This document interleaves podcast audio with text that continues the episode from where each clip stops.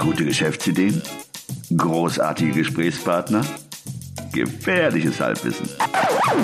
Hey, Guerriero, wohin? No lo sé, folge mir einfach.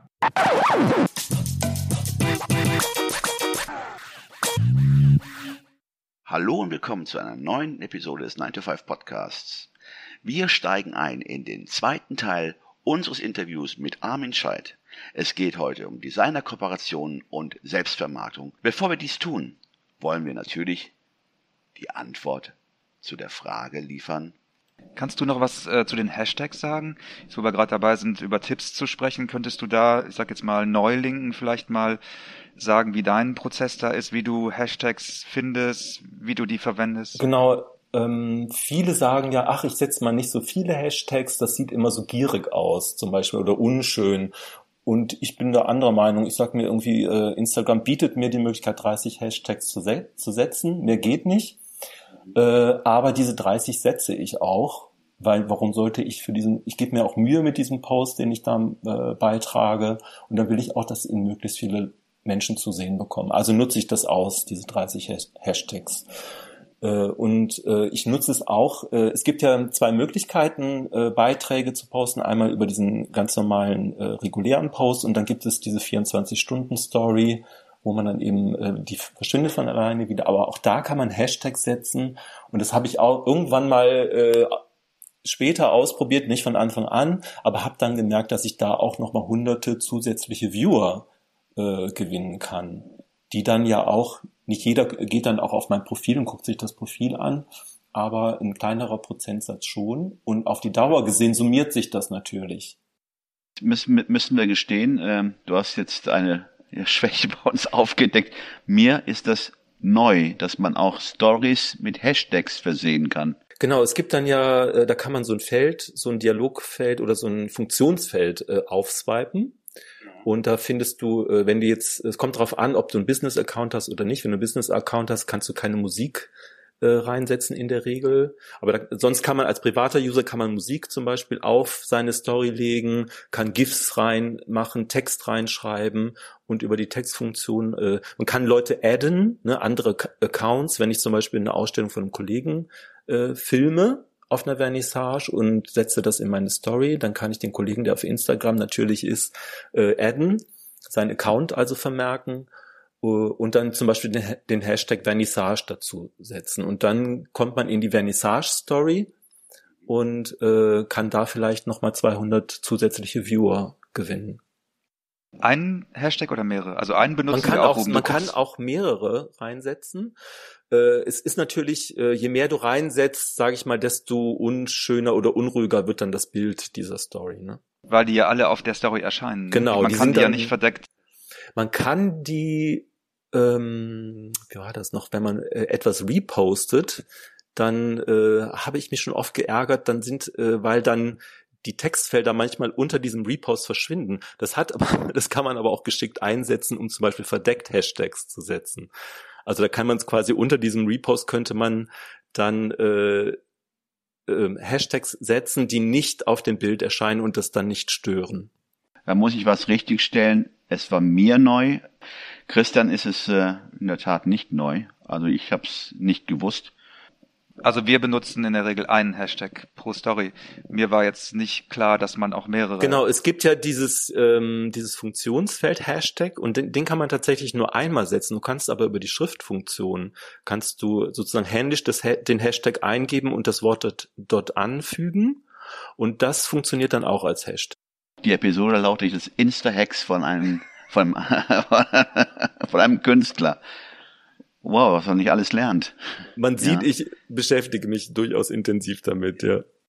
Super. Also nochmal zum Mitschreiben. Ich kann einen Hashtag über die Funktion einsetzen und ich kann aber dann in der über die, die Schriftfunktion, wo ich meine Headline oder was auch immer schreibe, ein Hashtag einsetzen, genauso wie ich dieses Ad-Zeichen und damit eine Verlinkung herstellen kann. Genau.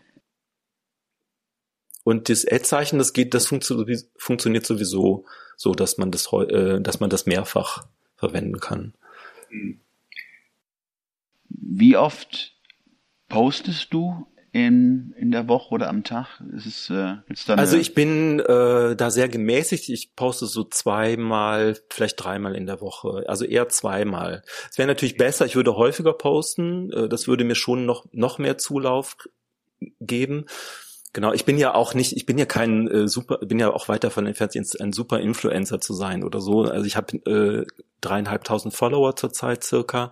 Äh, also nichts von wegen 10.000, 100.000, äh, eine Million oder so. Ne? Also äh, völlig außer Reichweite für Wir mich. müssen das Gespräch leider jetzt Genau. beenden. Ach, du hast, du hast nur 3000, äh, entschuldige mal. Aber für, es ist für mich auch nicht so wichtig, so viele Follower zu haben. Für mich ist die Qualität der Follower am Ende, am Ende wichtiger als die Masse der Follower. Ich meine, 3000 Follower zu haben, die auch organisch gewachsen sind. Meine, es, man muss immer vorsichtig sein mit, mit den Followerzahlen. Es gibt ja einige, die dann irgendwelche Bots drüber laufen lassen und äh, äh, Fake-Follower ähm, produzieren. Bei dir, Da muss ich auch eine Warnung aussprechen, weil äh, ich, ich habe ähm, ich hab ein Follower- Follower-Programm, also nicht um äh, mir Follower einzukaufen, sondern um zu sehen äh, als Analysetool. Ne? Wer folgt mir, wer ist mir entfolgt ähm, und da, da gibt es so ein paar unterschiedliche Kategorien, nach denen ich das sortieren kann. Und äh, jeden Tag sehe ich dort natürlich Leute, mir entfolgen auch jeden Tag Leute. Das ist also das gan- ganz normale Instagram-Leben. Ähm, darf man nicht persönlich nehmen, ist einfach so. Und äh, den kann ich aber dann auch entfolgen, die kann ich sozusagen rausschmeißen. Äh, es sei denn, sie sind super interessant und ich bemühe mich dann weiter um sie. Das kann ja auch mal vorkommen. Aber ich sehe dann eben auch, dass äh, Instagram jeden Tag zig Accounts löscht und das sind in der Regel halt Bots oder es sind Accounts, die sich durch äh, quasi durch künstliche Zukäufe ihre Followerzahlen äh, erwirtschaftet haben oder äh, eingeholt haben. Und Instagram will das eigentlich nicht akzeptieren und recherchiert nach solchen Accounts. Also deswegen, deswegen sollte man damit auch sehr vorsichtig umgehen. magst du uns den Namen des Tools, dieses Tools nennen, welches du benutzt? Wenn man äh, im App Store Followers mit in Mehrzahl geschrieben eingibt, dann findet man das.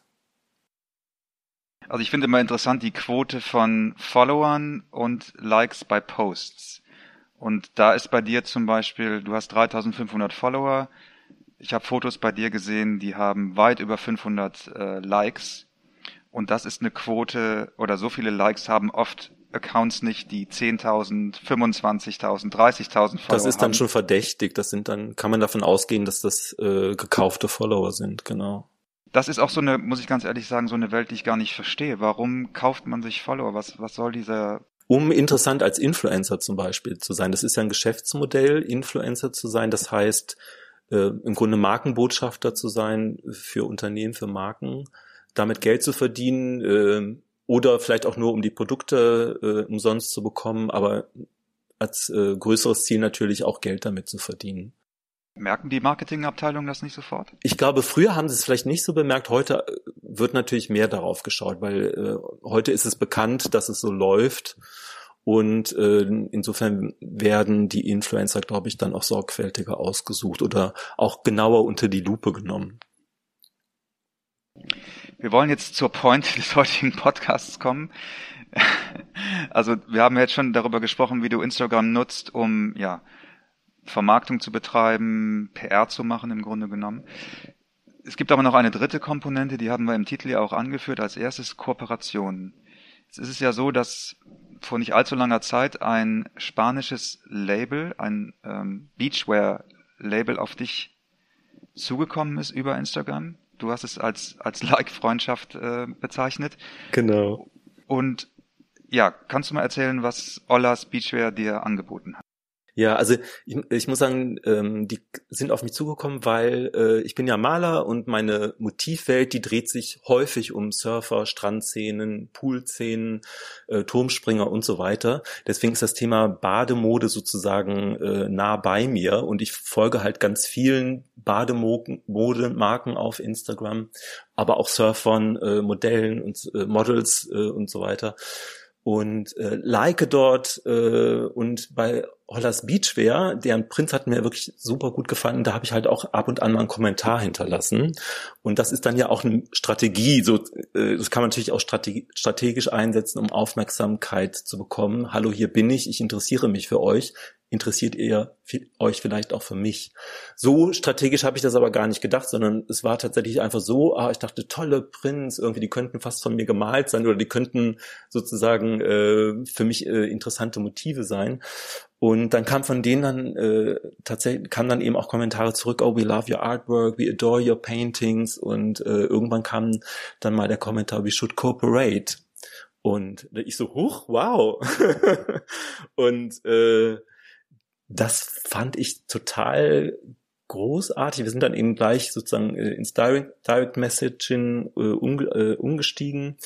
Und ich muss sagen, ich, ich hatte vor vielleicht 15 Jahren schon mal die Idee, ah, das wäre eigentlich total geil, meine Motive auf Bademoden zu bringen. Und habe da schon mal mit einem befreundeten Art Director äh, äh, Layouts äh, ausprobiert, aber wir hatten keine Ahnung, wem können wir das anbieten, mit wem können wir das umsetzen. Und 15 Jahre später kommt dann äh, über Instagram eine Firma auf mich zu und bietet mir eine Kooperation an. Das ist total cool. Und wenn man, das ist so eine, eine dieser Produkte, wenn man sie sieht, denkt man, da hätte man auch selber drauf kommen können.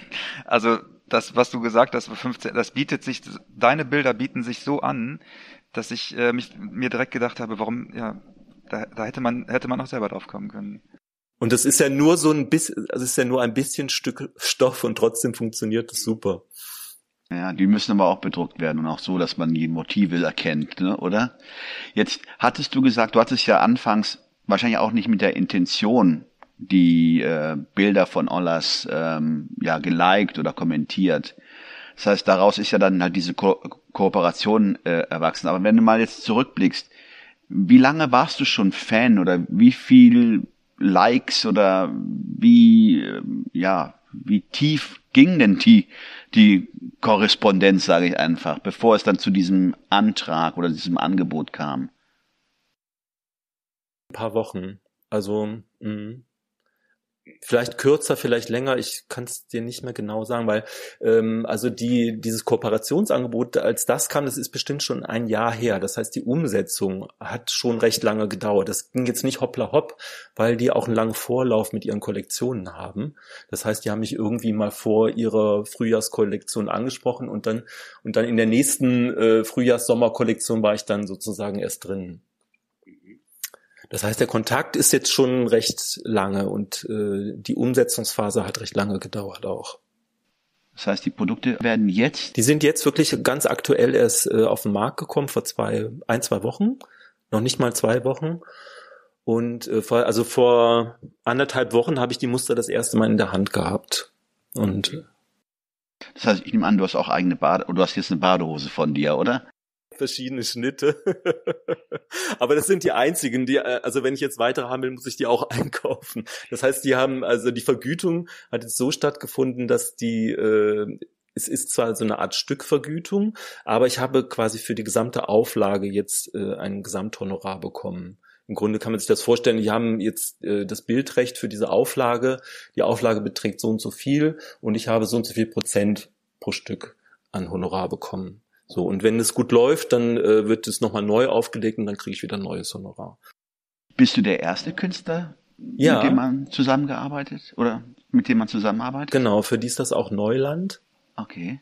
Entschuldigung, haben die gesagt, wie sie auf diese Idee gekommen sind?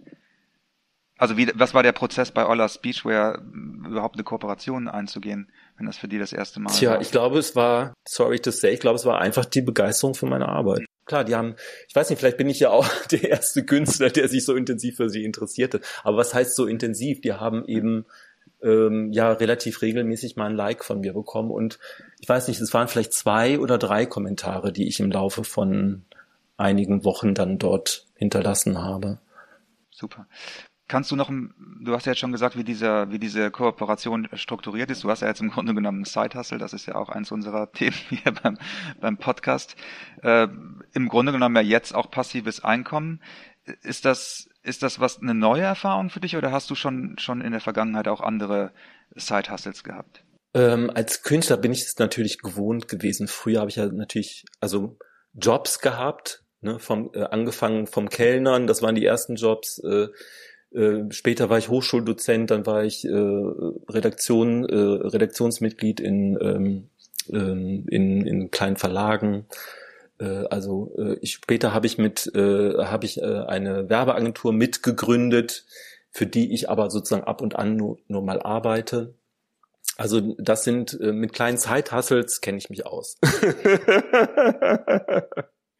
Na, ich muss mir gerade mal deine Bademoden mal anschauen. genau. Also ihr habt die ja schon äh, auf Instagram gesehen. gesehen. Ja, ja. Ne? Genau. Na gut, aber ich meine, äh, ist ja was anderes, eine Badehose zu tragen äh, und äh, man kennt den Künstler, der oder den, den Designer muss man, äh, doch Künstler und Designer, der diese Mode entworfen hat. Ja, ich würde mich gar nicht als Designer bezeichnen, weil wir haben jetzt ja einfach nur äh, sozusagen, äh, wir haben es auf äh, oder die haben sich sofort auch in ein ganz bestimmtes Bild verliebt, was, was sie für diese Kollektion haben wollten. Und äh, wir, haben so, wir haben das sozusagen so auf die Schnitte gelegt, dass es toll aussieht. Ne? Also meine designerische Leistung ist jetzt gar nicht besonders groß dabei, sondern es ist vor allen Dingen äh, meine künstlerische Leistung, die dort nochmal eine, einen, einen anderen Weg gefunden hat, jetzt nochmal. Zum Abschluss würde ich dich gerne noch fragen, das war eine Frage, die wir uns im Vorgespräch, Rüben und ich uns im Vorgespräch überlegt haben. Das, was du jetzt gerade, was wir jetzt gerade besprochen haben, also PR, ähm, Kooperation, Selbstmarketing, das ist ja Soft Selling. Geht nach deiner Erfahrung auf Instagram auch Hard Selling? Also kann man, könntest du dir vorstellen, ein, eine Galerie auf Instagram für deine Bilder zu installieren und Bilder direkt über Instagram zu verkaufen? Oder gibt die Plattform das nicht her? Also ich könnte mir vorstellen, ähm, Editionen oder Papierarbeiten, das können dann auch Originale sein, müssen nicht also keine Auflagenobjekte sein und kleine Formate, könnte ich mir sehr gut vorstellen. Ich habe äh, die Idee auch schon mal unter Freunden und auch mit befreundeten Galerien besprochen. Es ist dann natürlich auch wieder viel Arbeit und äh, aber es würde sich eigentlich lohnen. Also es könnte schon sein, dass ich das mal in Angriff nehme. Ich habe jetzt mal so als kleinen Testballon habe ich mir noch eine zweite Instagram-Seite zugelegt, wo ich nur meine Papierarbeiten zeige. Smallgiants.art heißt die, Small Giants, weil sozusagen kleine Arbeiten, aber große Wirkung oder kleine Arbeiten, große Kunst oder trotzdem große Kunst.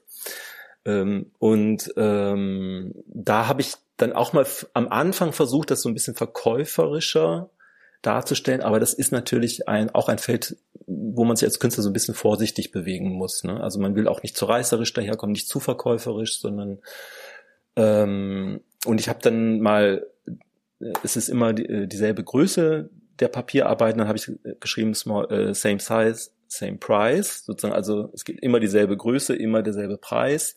Wer zuerst kommt, wer zuerst bietet, äh, kann das Blatt kaufen sozusagen. Und dann habe ich auch gleich am Anfang zwei, drei, äh, drei Blätter verkauft. Ähm, und dann habe ich das aber, dieses Verkäuferische dann doch wieder ein bisschen zurückgenommen, weil mir war es irgendwie doch ein bisschen unangenehm. Und ich wollte es dann sozusagen dann doch ein bisschen edler und musealer äh, wieder gestalten. so ne. Aber klar, man kann das auch direkt wirklich als Shop anlegen, nur würde ich es dann nicht, würde ich es dann nicht auf meine Arbeit beschränken, sondern würde ich sagen, okay, wir sind eben eine Art Edition äh, oder eine Kunstedition. Und äh, dann wäre das sozusagen ein anderes Unternehmen oder es wäre tatsächlich ein eigenes Unternehmen dann. Aber es wäre durchaus vorstellbar, dass Absolut, man so ja. demnächst zukünftig wahrscheinlich auch Kunst Das verkauft. gibt es ja auch. Ne? Das ja. wäre jetzt auch kein nicht unbedingt eine Neuerung. Es gibt solche Kunsteditionen, die, äh, die, äh, wo man Kunst direkt einkaufen kann auf Instagram. Und ich glaube, und da gibt es auch tolle, und da äh, kann man auch tolle Kunst kaufen. Ich habe jetzt noch nie auf Instagram eingekauft. Wie funktioniert das? Über PayPal dann oder? Ich denke, die, die Zahlungsmöglichkeiten sind wie in jedem Online-Shop. Das kann über PayPal, über äh, Kreditkarte, Sofortzahlung, vielleicht auch per Rechnung sein, je nachdem, obwohl per Rechnung vielleicht nicht, wenn man sich noch nicht so kennt. Aber nichtsdestotrotz, das kann man auch abschließend sagen, braucht man die Galerien nach wie vor. Absolut, die Galerien sind wichtig und man will die Ausstellung ja und die arbeiten ja auch live sehen. Und äh, man will Ausstellungssituationen gestalten und man will, dass Leute dorthin kommen und sich das anschauen. Und ähm, ja, und man will, äh, als Künstler will man auch in relevanten Galerien vertreten sein, natürlich. Hast du eine Ausstellung geplant zukünftig? Die nächste Ausstellung ist in Köln bei meiner Stammgalerie sozusagen, bei, in der ich vertreten bin, die Artgalerie 7 auf der St. Arpanstraße am, lass mich überlegen, am 28. Juni ist eine Gruppenausstellung, Wasserspiele heißt die. Das heißt, von mir wird es auch Poolbilder und Surferbilder zu sehen geben. Und wo finden die Leute dich am besten auf Instagram oder Facebook oder und Facebook? Also einfach meinen Namen eingeben. Ihr könnt äh, bei Facebook, wenn man Armin Scheid äh, eingibt, findet ihr mich äh, und bei Instagram genauso. Über Google findet ihr meine Website natürlich. Und das ist eigentlich ganz unkompliziert. Also mein Name, ihr müsst wissen, wie mein Name geschrieben wird und dann findet ihr mich. Wir verlinken jetzt natürlich die ganzen äh, äh, die ganzen Links kommen natürlich in die Show Notes bei uns. Ja, Armin. Vielen Dank für die, für die Zeit, die du dir genommen hast und die für, für, die, für die lehrreiche Zeit, die uns ging. Also es war für mich äh, sehr informativ. Ich habe ja, vieles gelernt, wirklich sehr vieles gelernt. Wenn man was zu verkaufen hat oder was zu, zu präsentieren hat, finde ich Instagram wirklich ein tolles Tool. Und man muss allerdings, es ist schon Arbeit, man muss dranbleiben und man muss auch ein bisschen in die Tiefe recherchieren, um dann sozusagen es geht, obwohl es geht erstmal auch leicht, ne, weil äh, Instagram macht es einem auch leicht, weil es einem ja auch Vorschläge anbietet, die zu den Themen passen, die man sucht. Und äh, aber es lohnt sich dann auch mal ein bisschen in, intensiver zu recherchieren, um dann interessant, noch interessantere Kontakte herzustellen. Von nichts kommt nichts. Ne? Genau. Ne? Super. Dann äh, ja, hat mir persönlich sehr viel Spaß gemacht. Ja, ähm, mir auch. Vielen, vielen Dank. Und äh, wir, oder ich merke mir den 28. Juni vor, Galerie. Ja, das wäre toll, genau. Ab 19 ja, Uhr, ja. Artgalerie 7, St. Arpanstraße 7. St. Arpanstraße. Werden wir auch in den Show Notes bringen. Super. Wunderbar. Ja, da würde ich mich sehr freuen. Vielen Dank. Vielen, vielen Dank. Ich danke euch. Macht's oh. gut und weiterhin alles Gute. Ciao. Tschüss. Ciao. Tschüss. Alle im Podcast erwähnten Ressourcen und Links findet ihr auf unserer Webseite 925.de. Das ist 9 wie Ja, die Zahl 2 und das englische 5 wie High Five. Also, sagt Nein zum Alltag und Ja zum Abenteuer.